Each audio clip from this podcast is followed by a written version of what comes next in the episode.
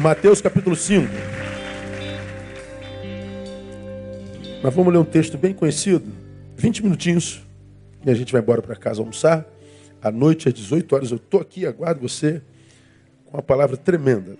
À noite eu vou falar sobre fé, tá, irmão? Se você é, quiser saber algo sobre fé, eu tô, eu tô espantado com o número de gente que não crê atrás de mim.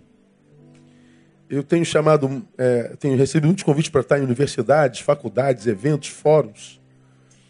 Grava entrevista aqui, grava ali sobre intolerâncias, é, intolerância, é, é, religião e cidade, espiritualidade e cidade. Eu tenho rodado a beça. E essa semana um, um sermão meu foi estudado num, numa faculdade. Alguém me pediu autorização para botar um trecho da minha palavra. Aí essa palavra foi posta numa faculdade aqui perto, no curso de psicologia. Aí depois eu recebi uma enxurrada de, de, de e-mails. Gente querendo conversar, gente querendo falar. E é interessante o número de gente que não crê procurando gente que crê com racionalidade. Eu tenho descoberto que a incapacidade de crer de muita gente é porque ela vê muita falta de coerência na vida de gente que diz crer. Não é incredulidade, não. É, é, é, é o dispersar, dispensar fé que transforme gente nesse tipo de gente que muita gente de fé é. Como quem diz, pô, se, se, se, se eu me torno crente, viro isso, tá louco, eu não quero essa fé, não. E aí, quando, quando se vê coerência, é impressionante assim, o número de gente que não crê, o número de gente que se diz ateu, agnóstico, um número de gente que, que, que diz que não, não, não, não se importa por transcendência, por metafísico. É, tem procurado. Aí logo mais eu vou dar uma palavrinha sobre fé, bobagemzinha. Mas eu acho que é edificante. Então, se você, você quiser estar logo mais, esteja com a gente. Vai ser bem rapidinho. Agora, agora só uma reflexãozinha. Um texto que você conhece muito bem, o versículo 13 de Mateus capítulo 15 que diz que o cristão deve ser sal e luz, à luz do que nós vimos hoje do Instituto Casa Viva, vós sois o sal da terra. Mas se o sal se tornar insípido, com que se há de restaurar-lhe o sabor? Para nada mais presta, senão para ser lançado fora e pisado pelos homens. Vós sois a luz do mundo. Não se pode esconder uma cidade situada sobre um monte. Nem os que acendem uma candeia a colocam debaixo do alqueire, mas do velador, e assim ilumina a todos que estão na casa. Aí ele vem e diz: Assim resplandeça a vossa luz diante dos homens. Para que leia comigo? Para que vejam as vossas boas obras e glorifiquem a vosso Pai que está no céu. Eu faço a boa obra, ele glorifica, ou seja, a minha vida o transforma num adorador. É o que ele está dizendo aqui.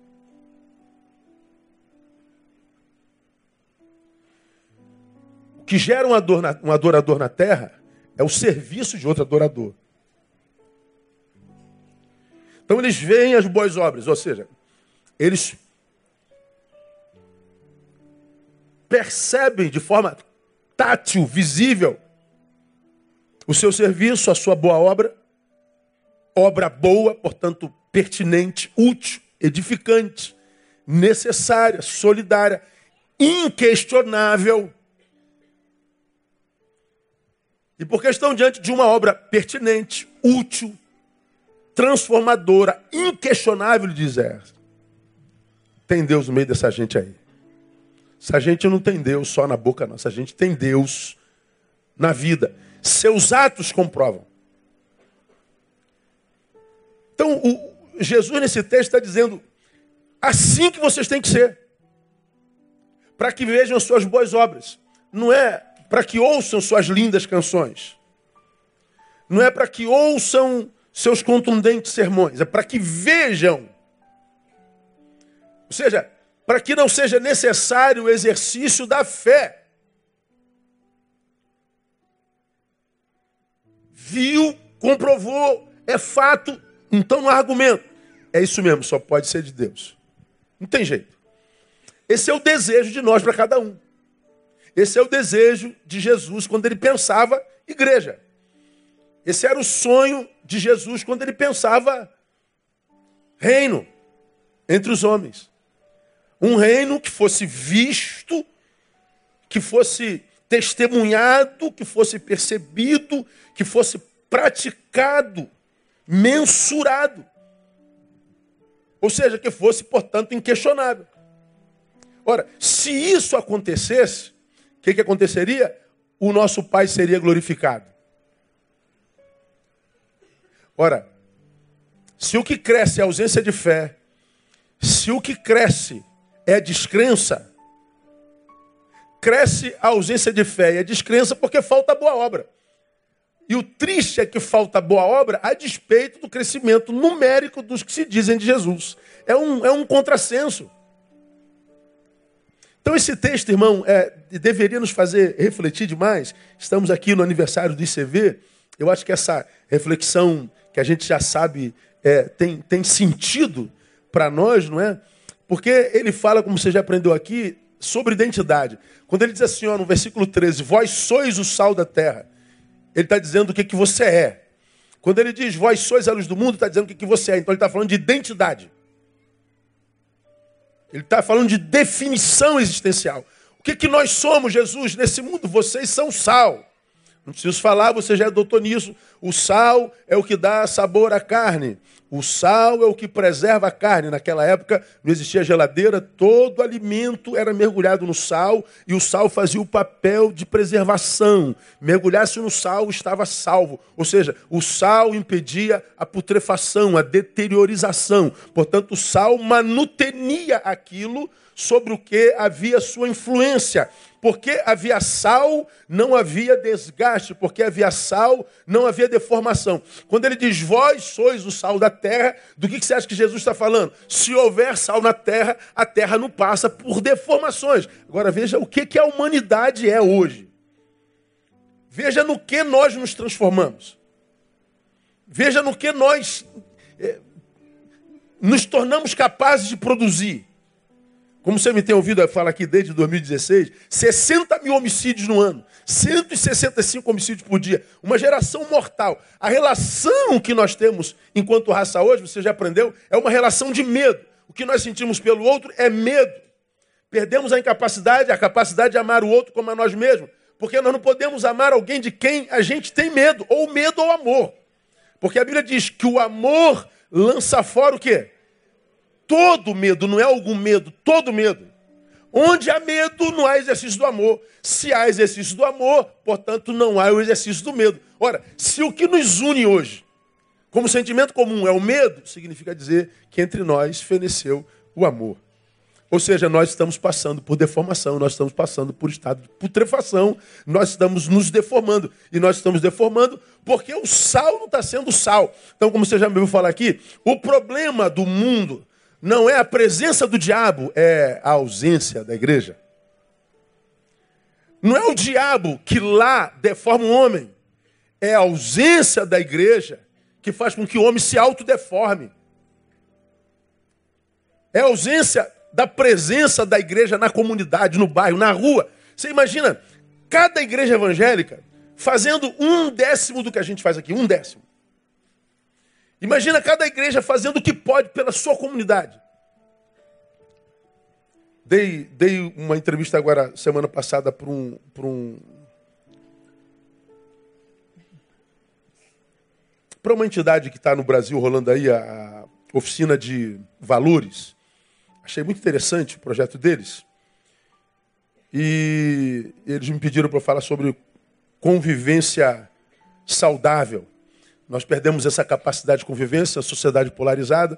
E aí nós ficamos conversando ali por uns, uns 30 minutos sobre convivência saudável. E chamaram por causa da nossa influência na comunidade. E eles me perguntaram assim, pastor, por que, que o senhor acha que a sua igreja consegue fazer tanto pela comunidade?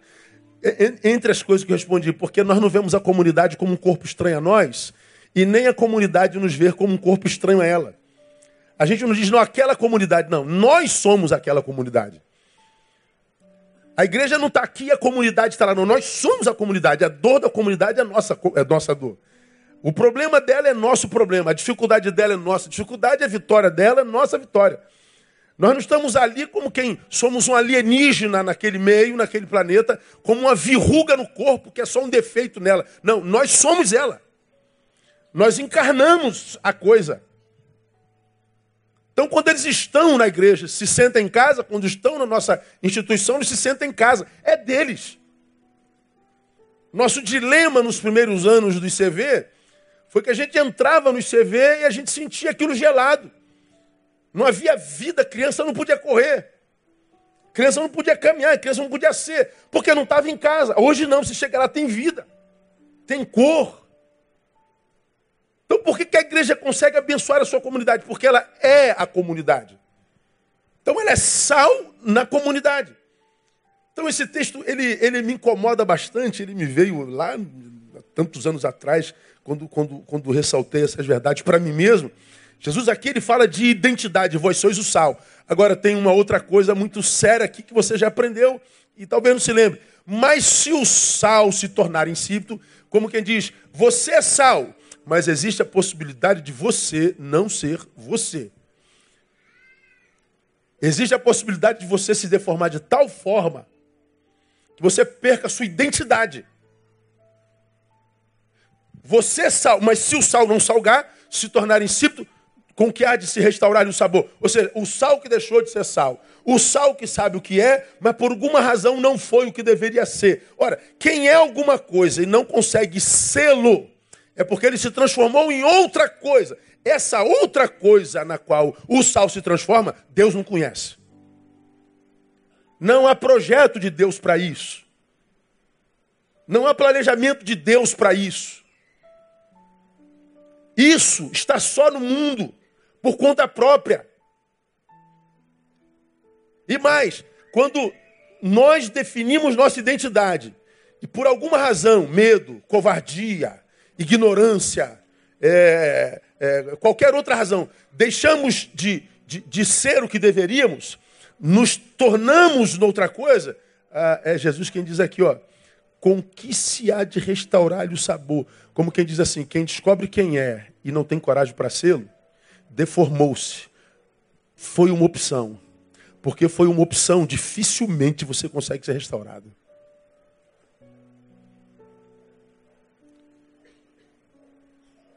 É aquela, aquela, aquela palavra que eu disse diante de uma pergunta de uma pessoa. Pastor, por que é tão difícil voltar para Jesus? Eu falei, é simples. Porque deixá-lo é muito fácil. Deixar a Jesus é fácil porque nele a gente é livre, verdadeiramente livre. Se pois o Filho vos libertar, verdadeiramente sereis livres. Então eu sou verdadeiramente livre nele. Você já aprendeu, eu sou tão livre, mas tão livre que eu sou livre, inclusive do libertador. Eu só o sirvo se eu quiser. Ele não bota um bridão na minha boca e diz, eu te libertei, Neil, agora você é escravo meu. Não. Eu te libertei de verdade, Neil. Teu serviço precisa ser por amor. Teu serviço precisa ser voluntário. Teu serviço precisa ser vontade, tem que ser eh, por, por decisão sua. Então você livre, você serve a Jesus. Livre para ser sal. Por alguma razão você você eh, opta por não fazê-lo. Aí você se afasta dele, vai para o mundo. Bom, no mundo você é escravo do pecado. Deixar a Jesus é fácil porque nele eu sou livre. Voltar para Jesus é difícil porque do pecado eu sou escravo. Eu não tenho mais poder sobre minhas ações. Eu não tenho mais poder sobre meus projetos. Eu não tenho mais poder sobre meu desejo. Eu não tenho mais poder sobre meu corpo. Eu desejo algo, mas eu não consigo colocá-lo em prática. Eu tenho vontade sobre algo, mas o desejo está escravo aqui. Então eu tenho que contemplar de longe o meu, o, o meu sonho, a, a minha terra prometida, o meu ser desejado. Não consigo voltar, porque eu sou escravo. Eu sei que é aquilo lá que Deus quer para mim. Eu sei que é aquilo que é o certo. Eu sei que é lá que eu deveria estar. Eu sei que é ali o meu lugar. Mas eu não consigo, porque é escravo do pecado. Bom, é disso que Jesus está falando. Se você deixa de ser quem é por qualquer razão, para voltar a ser o que foi um dia, é esforço sobrenatural e pouca gente consegue. Então abre bem teu olho, meu irmão. Você que está aí sentado me ouvindo, você que está aí, minha irmã, me ouvindo que um dia esteve no altar, Deus te deu talento, Deus te deu dom, Deus te deu capacidade, Deus te deu visão. Deus deu a você o que deu a poucos. E por alguma razão, você resolveu botar tudo isso em off. Você pode se acostumar de tal forma a ser inútil, de tal forma a ser um religioso, que você talvez não consiga mais voltar a ser usado por Deus. Ou seja, eu sou sal, mas eu posso não sê-lo na prática. Eu passo a ser um, um, um, um, ser insípido. Aí Deus diz: é, se você optou por não ser quem eu sonhei que você fosse, porque você fez essa opção, é, você não presta mais para o meu projeto. Bom, é, a ausência de amor de Deus por você, não. Eu continuo sendo amado de Deus. Eu acredito que se é, morre, vai para o céu. Acredito que você não perca a sua salvação. É, morreu, vai para o céu. O que você não vai conseguir é viver uma vida plena. Eu, como já disse para você, eu não penso no céu nem um segundo nos meus dias. Como também não penso no inferno. Por que o senhor não pensa no céu? Eu estou seguindo a Jesus, Jesus é o caminho, não é? Vou parar lá de qualquer jeito. Não tem como dar em outro lugar. Amém ou não amém? Quantos vão para o céu aqui? Diga glória a Deus. Está em Jesus? Esquece o céu, irmão. Vai chegar lá. Tomara que demore bastante, no nome de Jesus. Eu não penso nem um segundo no inferno, porque não vou dar lá de jeito nenhum. Estou seguindo a Jesus. Não é possibilidade em mim. No que, que o senhor pensa? Eu penso no aqui agora. Eu estou pensando no que, que eu vou almoçar daqui a pouco. André está para lá, eu estou sozinho. Já estou pensando em pedir um prato para o Jorge para Nádia. Vou comer no gabinete hoje. É o que me importa. Agora, eu e você temos esse luxo pensar no que vamos comer. Tem gente que não sabe se vai comer. Eu e você entramos em, em depressão porque estamos dois quilos acima do peso. Eu estou gorda, pastor. Não consigo emagrecer. Jesus não me ama, pastor. Eu, tô, eu fiz de tudo para emagrecer, ele não me abençoou para emagrecer, pastor. Pois é, é, para de comer. Então, pastor, é que está desgraça, eu não consigo parar de comer, pastor. Não consigo. Pois é, porque tem comida. O que te oprime é bênção. Você tem comida demais. Você pode escolher a comida. Você se dá o luxo de dizer, eu estou gorda. Eu vestia 42 no início do ano, estou com 46 agora no meio do ano. Isso é bênção.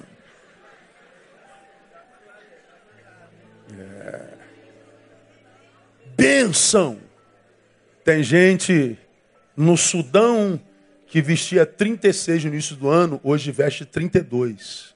Dá para entender o que eu estou falando, igreja? É bênção, não é? Pois é. Mas não precisa ir para o Sudão. Se você subir aqui, ó, termina aqui, irmão, para você ver como é que nós vivemos perto de famintos. Compartilha isso aqui já. Começamos o projeto com as mães gestantes. E um dos projetos era o massagear o bebê. Como é que é o nome da massagem? Chantala. Pego, pego, treina no, no, ela está gravidinha, exercita num boneco. O bebê nasceu, quando a Chantala começou, começou com as gestantes já, com as que já eram mães. Aí tinha que botar o bebê assim em certa posição, e a mãe olhando nos olhos da criança, fazendo carinho, tocando. O projeto acabou porque as meninas não conseguiam tocar nos filhos. Porque toque para elas simboliza outra coisa. Grande parte delas foi tocada na infância, mas não era carinho. Não era cafuné, era abuso. Tocar é difícil porque traz à memória o trauma. Elas não conseguiam tocar nos seus filhos. Tiraram os filhos, estamos nas bonecas.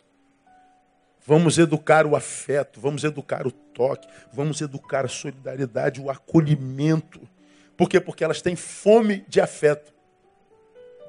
Nós outros, ah, nós temos pai e mãe que ficam lambendo a gente o tempo inteiro. Ih, mãe, dá um tempo, pelo amor de Deus, essa agarração. Imagina.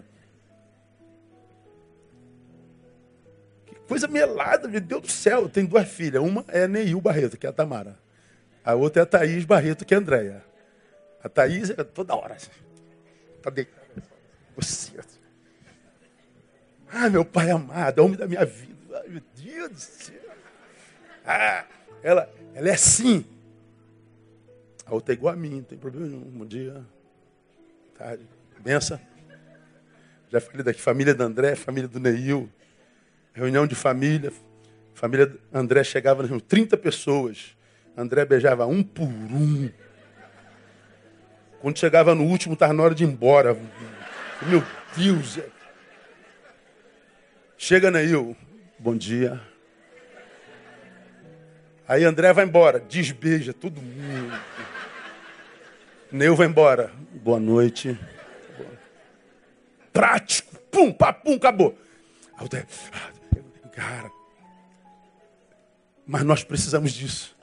Do afeto, do toque. O que faz a manutenção da humanidade no ser humano é o toque humanitário.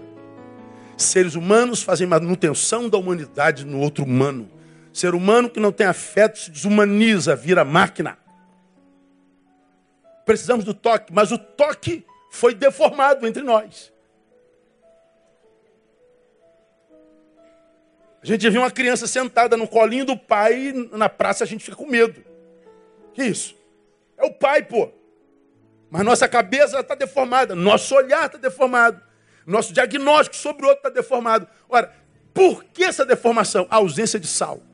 Gente que é e não teve coragem de sê-lo transformou-se em outra coisa. Para mim, a igreja evangélica brasileira transformou-se numa coisa que eu acho que Deus não conhece.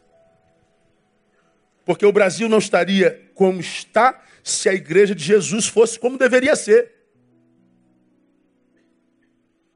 Então, quando a gente fala de, de, de boas obras, a gente não fala algo pelo que nós somos salvos, ou pelo qual nós somos salvos. Nós, quando falamos de boas obras, falamos de algo para o que nós fomos salvos, para o qual nós fomos salvos. Nós fomos salvos para as boas obras. Não pelas boas obras, mas para elas. Então, minha igreja, toda vez que você vir seu pastor falando de projeto social, de, de, serviço ao próximo, de solidariedade, de generosidade, de fórum, de, de, de, jornada, é, é, no sentido de dar o nosso, a nossa, nosso contributo, a nossa contribuição para a manutenção da humanidade no ser humano, para que ele tenha um pouquinho de esperança vendo boas obras, fala assim: é, ainda existe igreja séria nesse país. A gente nunca viu isso que está acontecendo aí, mas a gente está vendo o que está acontecendo. E por onde a gente passa, irmão, no meio secular, a gente é respeitado. É impressionante. Todas as faculdades que a gente vai, todas elas do Brasil, as, as públicas e as, e as, particulares, já ouviram falar na Igreja Batista Betana, já ouviram falar no nosso trabalho, já ouviram falar na influência que a gente tem na comunidade. As escolas mandam aluno para cá, o posto de saúde manda a gente para cá. Viramos referência. Por quê? Por causa do fato de descobrirmos quem nós somos, sal, e de termos coragem de sê-lo, de salgar, nem que seja a, a, a comunidade que está diante da nossa da nossa, da nossa casa. E a nossa casa é a casa delas também. Então, louva a Deus pela equipe de Estudo Casa Viva. Louva a Deus por você que dizima, que oferta, não fica de blá, blá, blá, blá, blá nessas redes, mas simplesmente vai lá e contribui. Que Deus retribua você, te dê a graça de ser você com plenitude e nunca jamais você passe por deformação, por essa pela qual passa a sociedade através das redes. Que você continue sendo quem você é. Que você Caso tenha que se ausentar por algum tempo, quando voltar, os teus digam: caramba, você continua sendo o mesmo. Como o oposto aconteceu essa semana, né? Ah, o, o, pai de uma, de uma membro nossa foi para é, passar seis meses fora do país, ele é militar de exército. Ele foi para um outro país, onde o Brasil serve a ONU. O pai dela voltou, outro ser humano. Ela me abraçou no final do culto, último. Falou, pastor, posso dar um abraço? O senhor me deu um abraço. Está aqui desde menina. Aí eu dei um abraço nela, ela falou assim, esse abraço é como o abraço do meu pai que eu não tenho mais. Eu falei, o que, que houve com teu pai? Teu pai morreu? Eu sabia que ele estava. Não, meu pai voltou, mas não é mais o mesmo. Voltou um outro homem de lá. Meu pai está um homem frio. Meu pai está um homem pedra. Meu pai está um homem iracundo. Meu pai não voltou. Pois é, é dessa deformação que eu tenho falado, irmãos. É, mantermos-nos quem e o que somos só naquele que nos criou.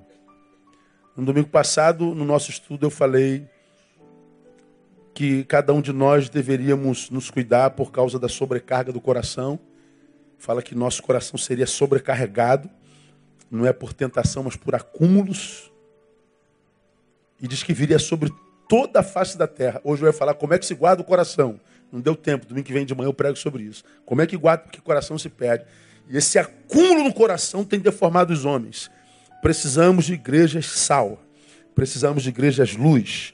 Precisamos de igrejas de boas obras para que as, obras, as boas obras sejam vistas e o louvor seja produzido na criação no nome de Jesus. Que Deus abençoe você, que Deus nos abençoe e nos dê a graça de sermos assim. Vamos ficar em pé? Vamos embora. Logo mais estamos aqui juntos. Ah, o casal que vai para Brasília, depois do culto, me, me procura aqui em cima que eu vou orar por vocês aqui em cima, tá bom, querido? Não vou chamá-los, não. Já, nosso horário já, já foi. Um casal que está indo para Brasília, tá bom? De militares. Vamos orar. Deus, muito obrigado mais uma vez pelo teu cuidado, pela tua bondade. Sabemos o que somos em ti e porque sabemos o que somos, sabemos também o que temos de fazer. O que te pedimos no final desse culto, Deus, dá-nos coragem para abraçarmos nossa identidade e dá-nos coragem para frutificarmos nela. Livra-nos de sermos essa subjetividade diluída na coletividade, despersonalizada sequestrada pela hipocrisia, pela performance. Ajuda-nos a sermos aquele que nós somos no teu coração. Ajuda-nos a ser para a glória do teu nome. Que a nossa vida desperte adoradores na criação. Que nós sejamos esse adorador que no contato com o próximo desperte a sua melhor versão. E que em tudo teu nome seja glorificado. Despeça-nos em paz, guarda-nos nesse dia, esteja conosco logo mais, ó Deus, no nome de Jesus, e recebe o nosso louvor, nossa gratidão, nossa adoração. Oferecemos a Ti, no nome de Jesus, nosso Senhor que reina. Amém e aleluia. Deus abençoe você, vou em paz. Até logo mais. Não cesse no abraço no teu irmão.